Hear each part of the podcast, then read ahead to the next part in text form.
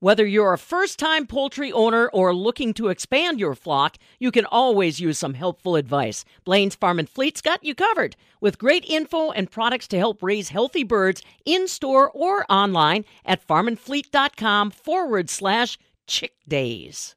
The Wisconsin Farmers Union is preparing diligently for the 2023 Farm Bill. I'm Charity Seebecker with the Midwest Farm Report. Wisconsin Farmers Union Government Relations Director Rick Adamski says it is imperative that we monitor deliberations leading up to the next Farm Bill in 2023, and that if we look at these policy options as opportunities to learn from our past, we may create a better future.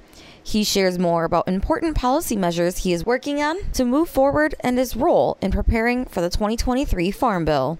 But first, he shares more into his transition of this new role. Well, it's been an adjustment, but it's also been um, very logical, and we feel very comfortable about it. When I say we, I'm referring to not only our family at Farmers Union, but also our family at home. We were in transition with our family uh, farm operation because our son and daughter-in-law and my wife Valerie, we've made a few adjustments on the farm to make it possible to me to do this. I think I've been leaning this way to be able to be more active politically.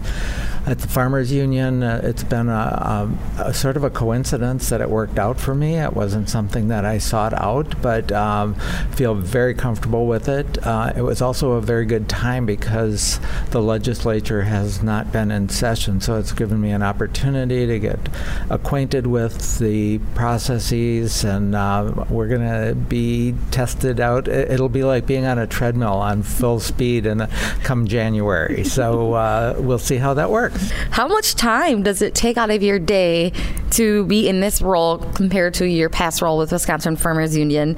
And then, speaking of that treadmill and that policy, where do you feel like you're getting traction so far, keeping your legs going on that treadmill, or where do you think maybe are issues, or what areas are you seeing?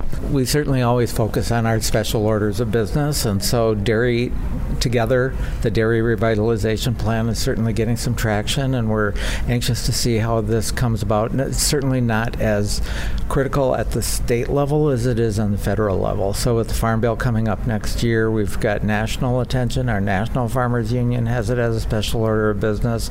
We'll be continuing working on that. We've got great leadership with Bobby Wilson and others all around the state working on it. It's all been um, both drinking from a fire hose as well as uh, natural because I have been doing it on a personal level.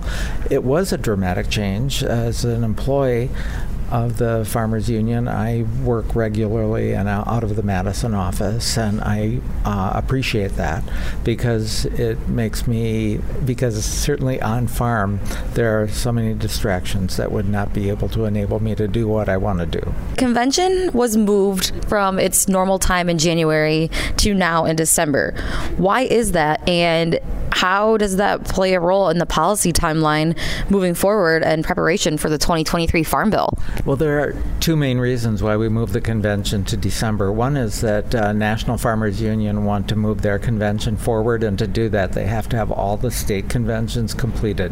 So, um, Wisconsin was one of the last ones at the end of January. So, um, this was in the works for three years because we plan our conventions out three years to secure facilities. So, that was one of the reasons reasons. The other reason is that with the legislature starting in January, if our convention isn't held until the end of January, there's a lot of activity going on in that month of January without any we're doing direction from a year ago. So uh, this assists us and that enables us. So we're planning our Farm and Rural Lobby Day in the middle of January this year, and we will be able to be, hit the ground running with what uh, the direction from the membership. What are you looking at moving forward in terms of important policy measures, both at the state and the national level? Well, always our member profitability. Uh, we all know that farmers are dealing with difficult situations financially, and so farmer members are high priority. Our climate change initiatives, we're the one, we're the organization that's advocating. That's one of our special orders of business. How farmers are able to participate in uh, crafting climate change solutions, and so we've got many initiatives that way. Water quality is one that always comes up, and how farmers are able to contribute to promoting water quality issues, the dairy issue, and preserving small and mid-sized family farms is one of our special orders of business that we're working with. What kind of urgency do you put on these policy measures then at the state level to advance these policy goals of the State Farmers Union with the National Farmers Union so that they can be all coordinated for the 2023 Farm Bill that's coming up? In my experience, and my experience is both limited and also vast because of my years of experience as being an amateur. But I, I think what an amateur lobbyist and a professional farmer. So, what, one thing that we do is take the opportunities that present themselves. Sometimes that things that we raise as a priority are not ripe for moving forward politically, uh, and other issues that are not our priority are created opportunity with laws that are passing through the legislature. So we are constantly monitoring what is being raised and what isn't. Our coalition members, the other like-minded souls that we work with regularly, we reach out to them so that we can work together on issues that we think are, can move forward. So it's a dynamic process and very difficult to answer directly, but we're always moving forward. What challenges do you see now or do you anticipate coming from legislature about these policies that you are trying to put forth, where do you see the ultimate impact coming forward now going into 2023? It'll be interesting to see. What was interesting to me is two years ago, the Speaker's Task Force on Water had a number of hearings, and there were a good list of ideas on water quality issues around the state, and then they were interrupted abruptly by the pandemic. So, uh, are we coming out of the pandemic? Somewhat. Uh, it's significant change. I think we're coming back together. Our convention is held in person this year, but we're trying to resurrect some of those ideas that were brought forth a few years ago and saying these are priorities again. I think the other one that was brought up was the budget surplus. How will that be handled? And how will our membership advise us to work forward with that? I certainly will be reaching out and advising uh, membership to reach out to the governor and the Joint Finance Committee when those hearings come up as to how we're going to deal with the next budget moving forward, once you have these policy measures that you're trying to promote at that national level, then what are the steps that you take in your role now to help educate them? Maybe that's lobbying with these legislative people at different events, you know, going to these hearings. What does that look like for you? It's a combination of things. Uh, sometimes I'm going to be a direct advocate at hearings when the opportunity presents themselves. Sometimes it's learning, uh, personal uh, meetings with uh, legislators or their aides to um, bring forth the best possibility of understanding, um, working with some of the legislators on crafting legislation.